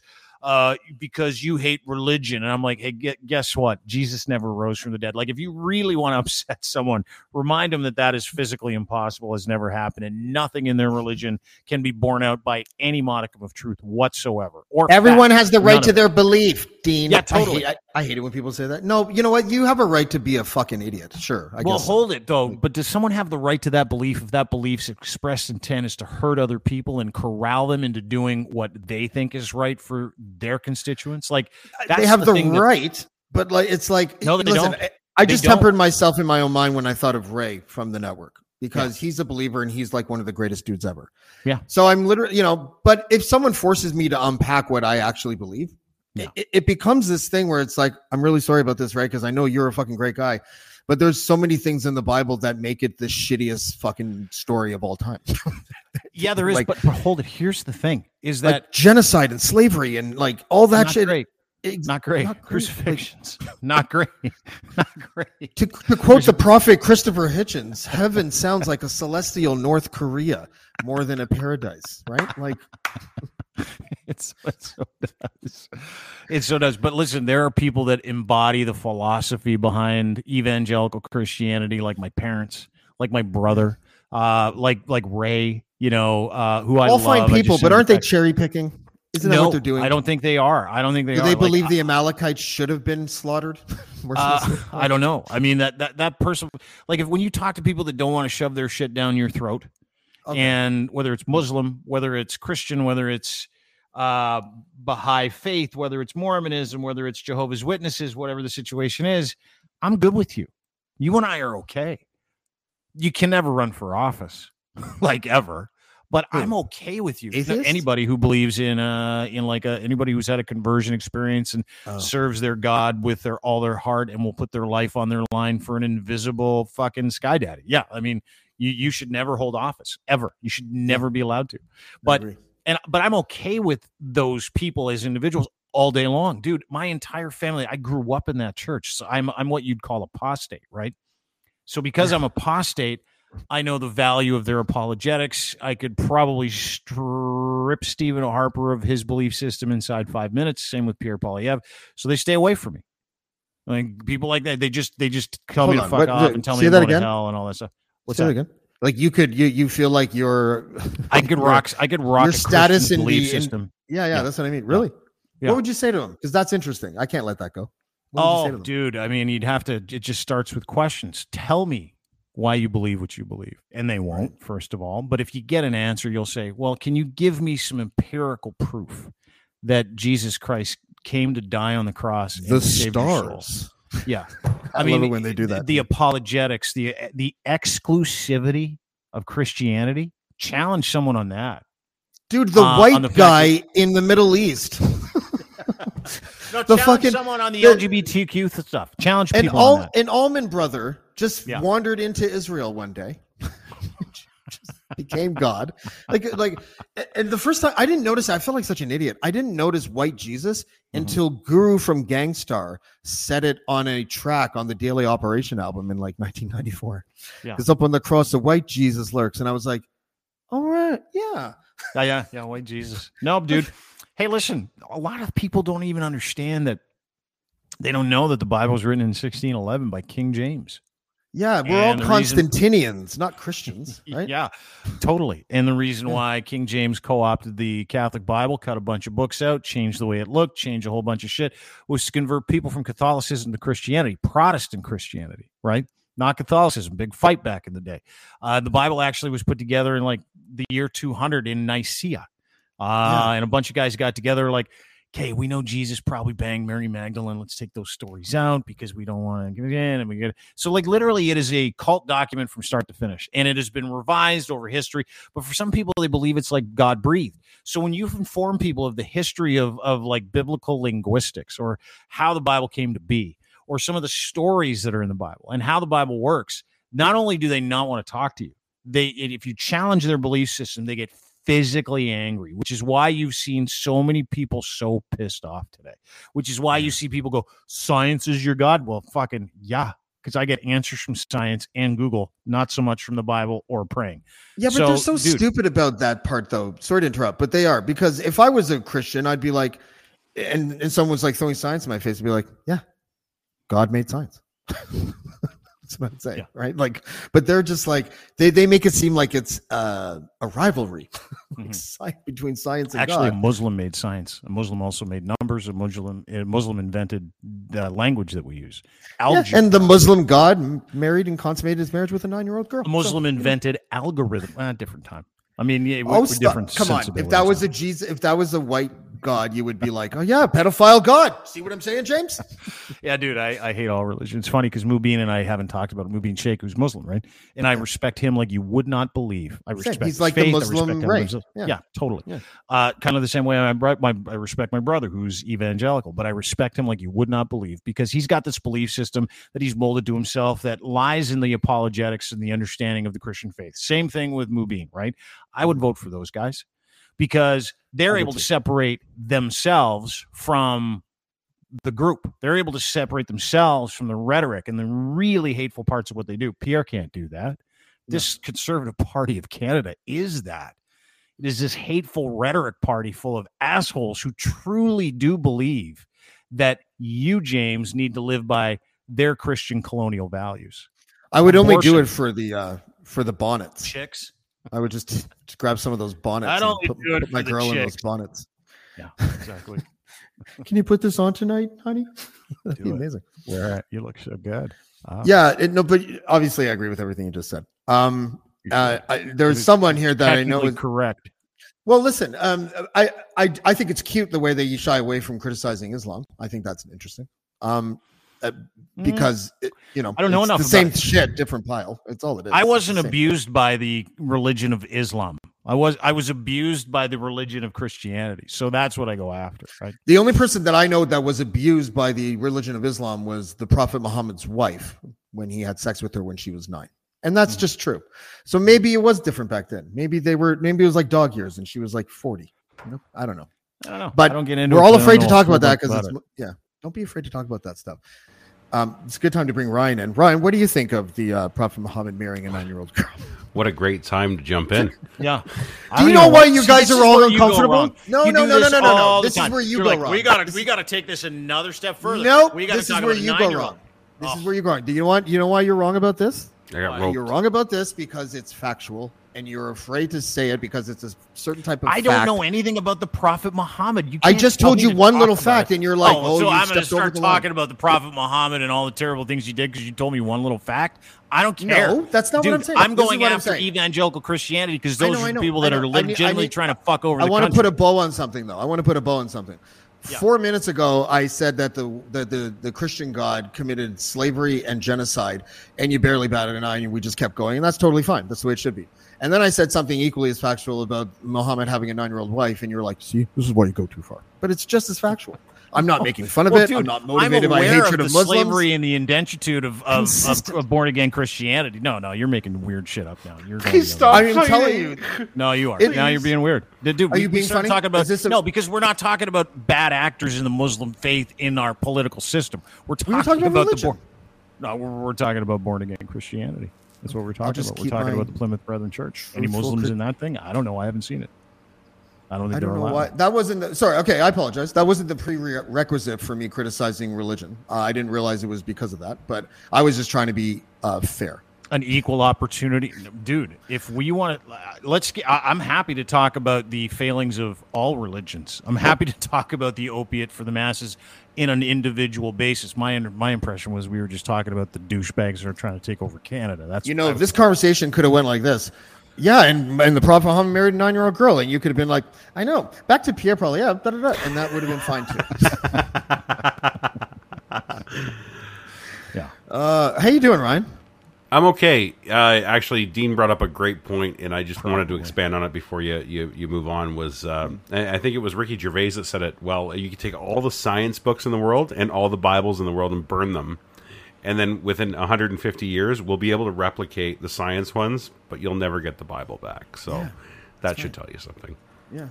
Well, you will in a way, because wasn't like the ancient uh, religious texts originally a way to like anthropomorphize and interpret things like um, astronomy and the Oh, pattern yeah. of the stars and things Dude, like that. J- King James wrote that to his liking. You know, like the the the, Book of the Dead. You know, yeah, the Bible you know as, as of today is uh, such a far fetched stretch from the original plagiarization. scrolls. Yeah. no, it's not even. It's been translated multiple times into uh, political, uh, societal needs. It's it's it's it's it's it's a joke. It's really a joke that these people base their entire fucking existence on it. So I'm with I'm with Dean on this one.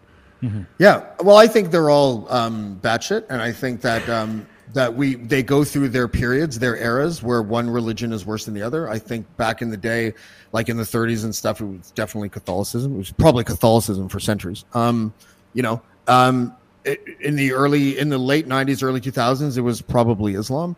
Um, I think right now it's probably a close neck and neck race between radical Christians and uh, and Islamists and stuff. But I mean, these aren't um, um, criticisms about people; they're criticisms about ideas and books. So I, I understand, and uh, that that Dean, it makes you feel a little bit eh, when I go off in that direction. But I, I just want to let you know that I mean it in the exact same way, with the exact same thrust that I mean it against Christianity. That's all I was. Trying Oh no, do. dude, dude, I, I, I, equal opportunity, and I hate all religion equally. Um, but I don't like, you know, do you ever see you've seen Afterlife, right? The last episode of Afterlife, where he's like the Yeah. last season, Great. where he doesn't want to take away the comfort that this kid has in his understanding of the afterlife, right? Like he just it felt terrible to into. With this same dude that like like if you follow Ricky, Was he Gervais on nine? I'm just yeah, kidding. I don't know. Uh, again, there you go. Um, but It it's was the just- same. it- it's the same dude that like spent the first ten years prior to making Afterlife, uh, like literally mocking anybody that believed in God, like literally to their face, calling them the c word, telling them they don't understand science. Now, I feel that deeply. Uh, the way that he used to mock people, I feel that deeply. But I also feel very deeply about the sensitivity of people who need that understanding that or need some something that in their life that says okay you know when you die because death is a tough thing for people to captain. Like it's difficult for people to understand that they are going to die right? So a lot of those people that are really fearful which is why i call sorry why i call religious people pussies. Um i know it's tough Dean, but uh, come on. because they have this fear of death and i don't have that fear I used to, don't anymore.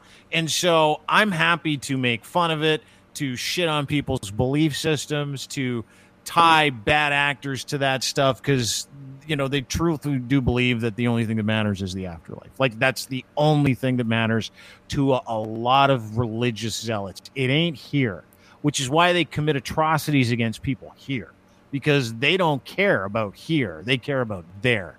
And the there part man, you you you lost me because not only is there no proof, the only proof that we have of the afterlife is that there isn't one. Is that when you But die, that guy wrote in the dirt. book where he described it. I know, I know, but Yeah. it, it ain't. Really. I'm I'm I'm with you, and I, I what makes me and it actually makes me upset when I think about it is the self esteem that religion removes from everybody. Like we're all good people. We do good things. Everybody does a I don't care who you are. There's something in your you can be proud of and you should be proud of of yourself. Religion literally takes that glory away from yourself and gives it to somebody that doesn't exist. And it's like when you say uh, grandma died. Grandma died, fucking doctors are shit. Grandma survived, it was a God's miracle.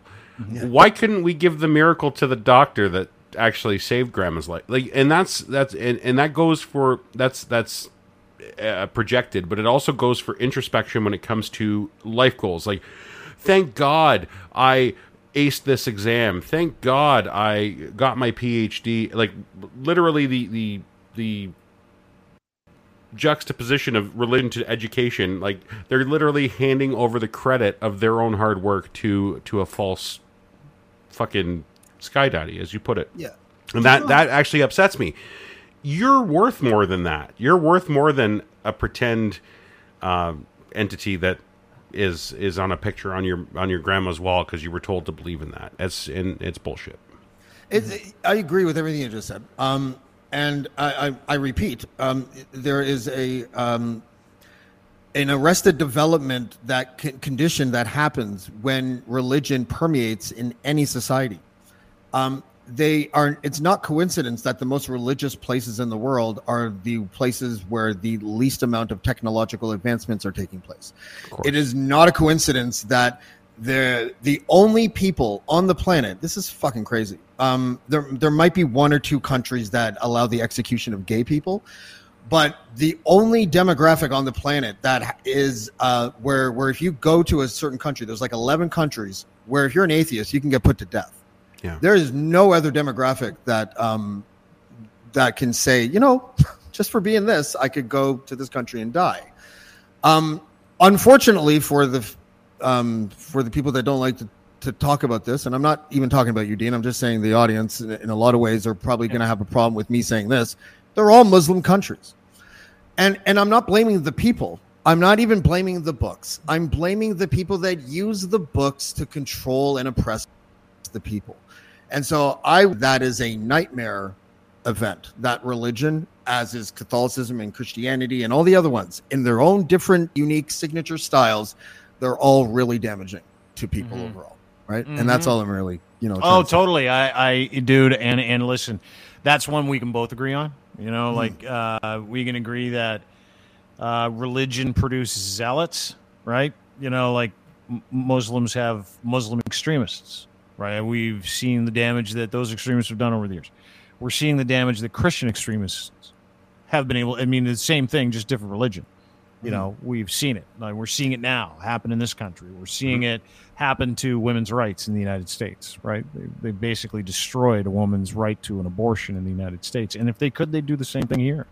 You know, like if your religion says you need to deliver uh, exclusivity in this world, you need to deliver uh, an alternative opinion to love and acceptance and kindness in this world. You're in a cult, bro. Like, yeah, and if you're if you're an extreme version of that, you're not just in a cult. You're basically an extremist slash religious terrorist. And, And it's not even a sex cult. no, not even. a No, it's not even the fun one. Yeah, which wouldn't be I'd rather get for some of the branded than go to it. confession again. You know what I mean? Well, it's just it's it's such a fucked up um thing is that you know religion wants you to think that uh, without religion we'd be fucked. And i can tell you this without religion we'd be way happier. We'd be way better people. We'd be far smarter. Because you don't have to think when it comes to religion. You know you don't have to act when it comes to you get told what your policies are. You get told what your belief system is right? Like Yeah. it's and and really it important to is. always i think it's important for people to remember whether you're religious or not that in order to do any righteous act that you can possibly conjure up in your mind um, you don't need religion to do that you could do anything a religious person could do but in order to be properly motivated to do things that are completely fucking evil and insane you almost always need religion Mm-hmm. I don't think politics itself on its own is going to motivate a person to blow themselves up. No. I don't think that politics on its own is going to motivate people to become illegal settlers in a place where the people that they're displacing were there for thousands do you think of years. do you think know? politics alone tells someone to attack a lady going in for chemo treatment in front of a um, a vaccine clinic in downtown Toronto? I don't know I don't think that so. the answer to that one. I, I just don't know. I, I don't know if ignorance is just as powerful. As, When's the as last When's the last mass scale atheist attack we've had? communism? That's what they say. Literally, Yeah. that's what they say. I know. yeah. Yeah. When was the last agnostic No one ever like terrorist like said. No one ever like properly. Exp- yeah. yeah, I haven't people say seen one. Was the Did you guys see that big brawl like, down at the do- weed bar? like fuck. Yeah. Come on. Agnostic, atheist, agnostic. Yeah, give a Just like religious zealot a bunch semantics. of booze. You got the worst fucking human being on the planet. That's Done. what you have. Yeah. Yeah. Yeah. No, I, I, and uh, just, just for clarification, Dean, difference between an atheist and an agnostic. for the for the audience. Atheist is someone who does not believe Atheists in any God. Agnostic is someone who isn't egotistical enough to say there is or isn't a God. He reserves judgment until he dies. That's me. Like I, I'll You're find out when I agnostic. die. Yeah. So you're I- spiritual. It's sure like more no- of a spiritual way, right? Yeah. Oh, fuck off, spiritual. Come on. You know what it is? It's Pascal's wager, Dean. That's what that is. Pascal's wager is like, yeah, I don't think there's a God, but I'll say there might be so that Jesus will let me into heaven if I'm wrong. Like, Oh, fire insurance. You're talking about. yeah, pretty much. Yeah, yeah. No, but for real though, like it feels. is- I feel like uh, uh, atheism is just saying there's no evidence of an omnipotent being, and then agnostic is a word that word that is created. It would be like creating a word of I don't know for if unicorns exist. Like you can either be like, listen, I don't think unicorn exists, or you could be like, I'm uni neutral. You know, like I don't know, maybe they do. I think that's sort of what agnostic. Do agnostic. they like being? no? Can you label them as uni? isn't it? I don't know. Agnostic Is is that bad? Did I just legitimately this is the again? this is the Oxford Dictionary version of agnosticism, which I subscribe to wholeheartedly. A person who believes that nothing is known or can be known of the existence of nature or God or anything beyond material phenomena. A person who claims neither faith nor disbelief in God. Like if you said to me, "Where do you see God?" I would say on my walk today when I was like I pulled a leaf off of a tree and I'm looking at it, I'm like, "How the fuck did you get so?" low?" like that's that's God. That's me. what. No, That's what called- Jehovah's that's Witnesses called say. marijuana. No, I didn't. Even No, smoke. that- Dude, I haven't smoked pot in like days. You're Um, beautiful, man. Man, no. But that's what the Jehovah's Witnesses say when I challenge them in my living room. I'm like, "Do you, uh, you know, what, can you show me evidence of God?" They're like, "Look at the stars." And I'm like, Yeah, well, we know they are. They're balls of gas. We know that. Like know- we yeah. actually know that. Yeah, we do. it, no, but it's just that we're giving people it as if it's like some sort of viable option.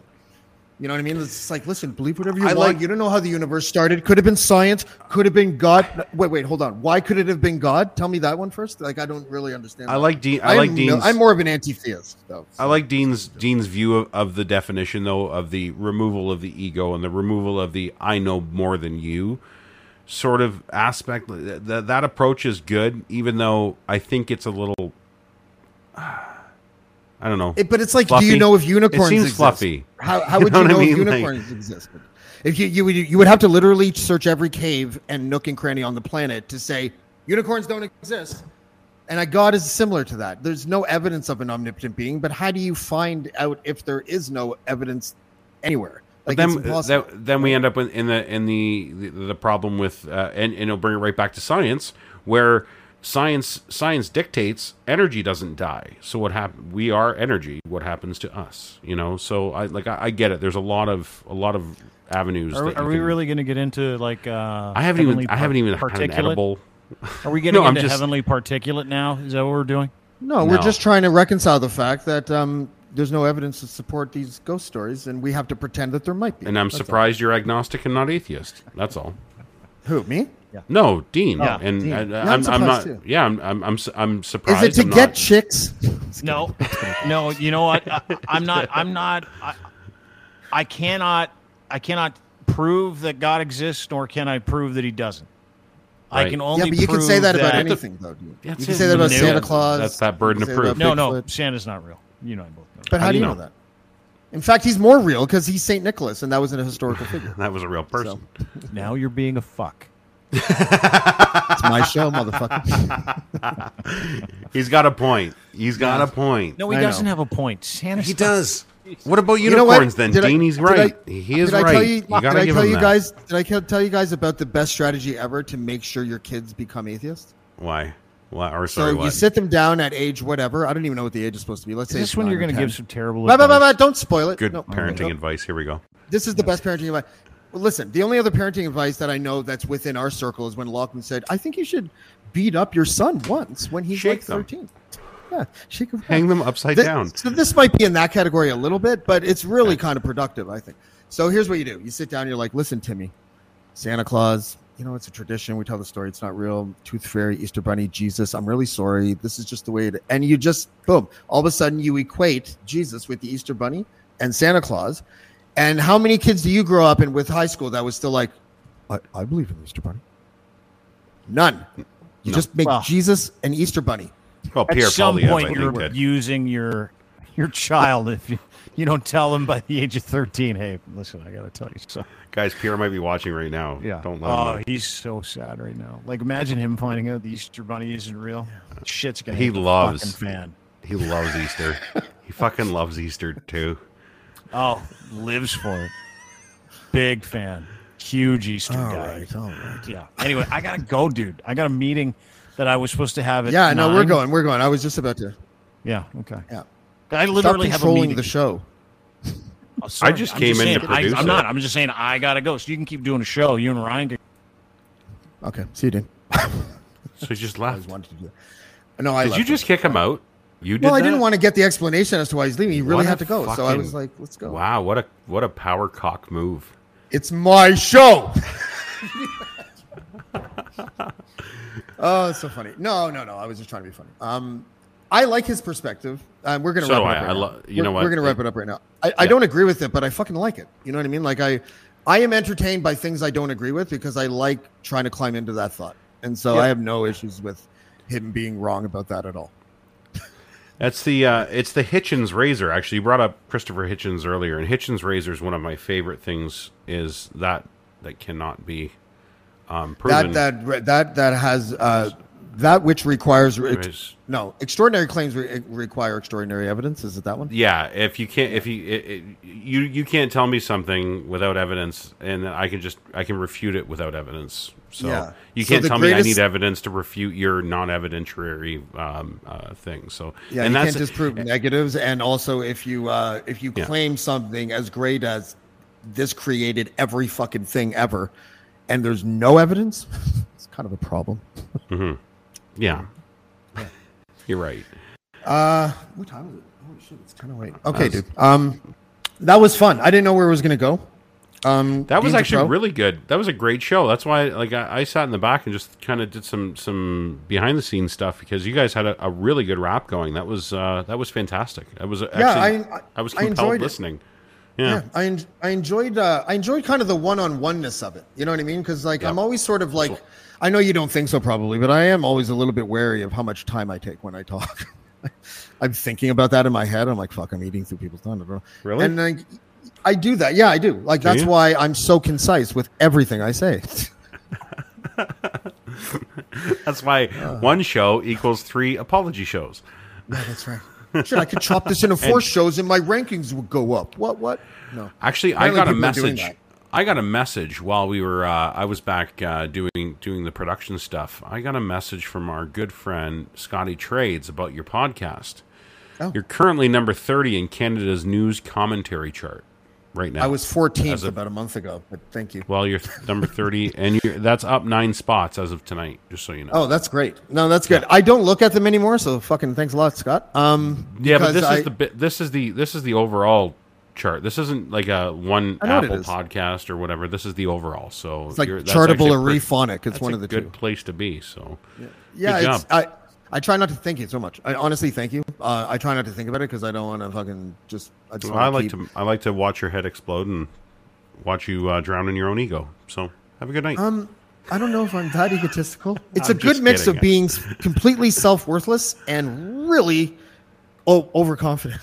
yeah, Squish them it's- together it- and yeah. It's fantastic. It's my favorite storm to watch on on on our network is yours. Today was Adderall day. I got my prescription today, so I'm a little happy. Good for you. You know what's so funny? Sometimes I, I tell jokes, but they're actually Yeah. like such bitter honesty, and no one fucking knows until I say that. Like it's it's really weird. But today was Adderall day, and um, the clown.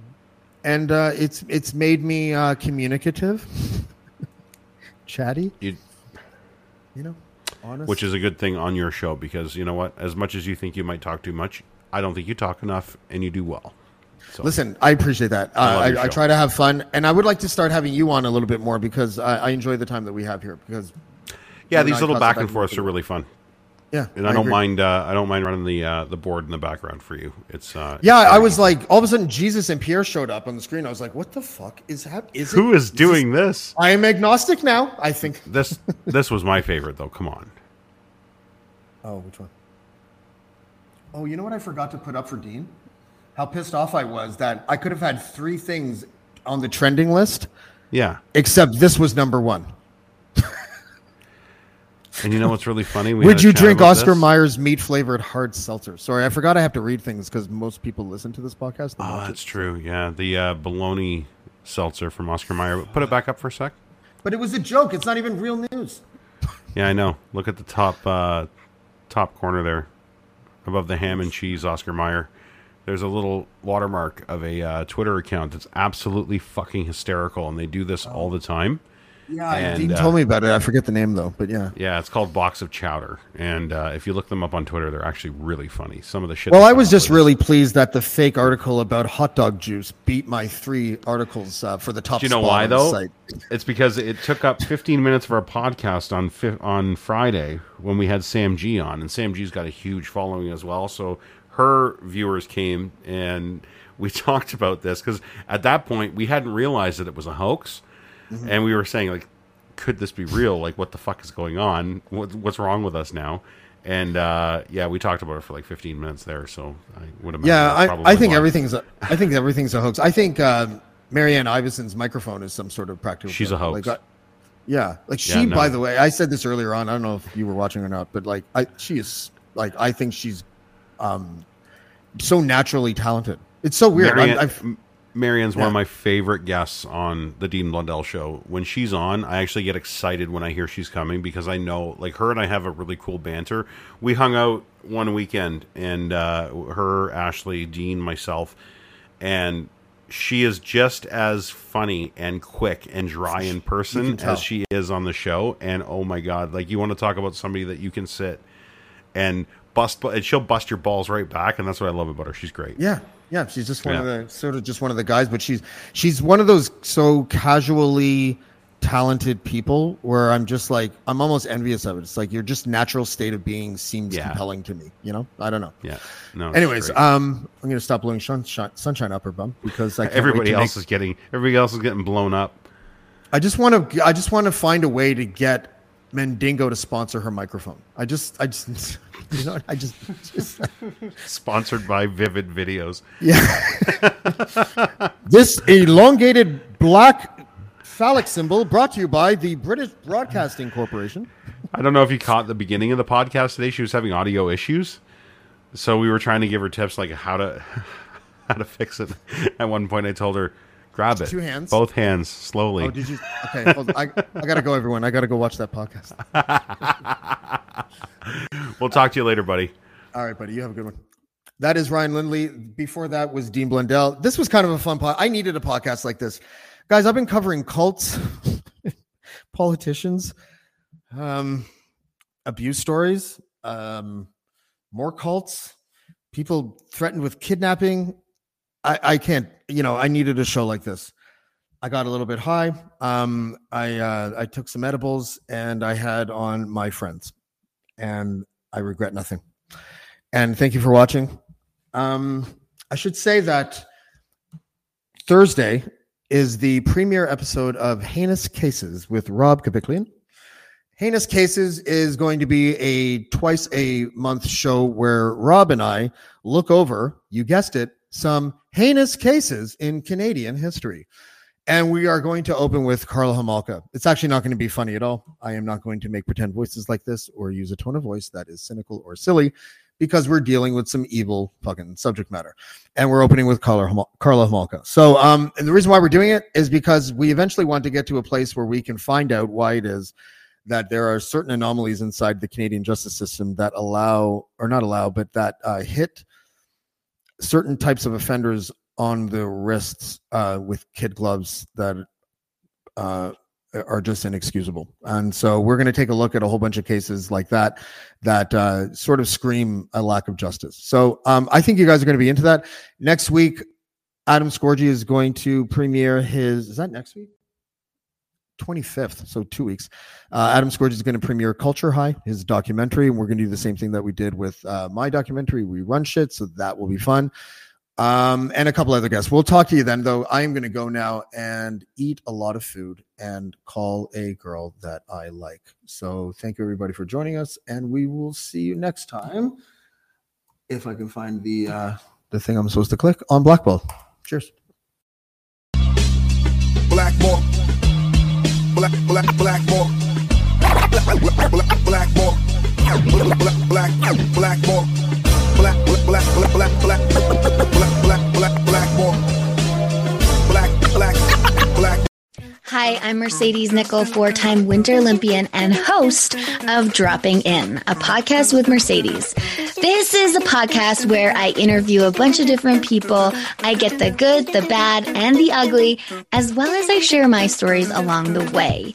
Now you can drop in at droppingin.com or subscribe on Apple, Spotify, and YouTube. I'll see you soon.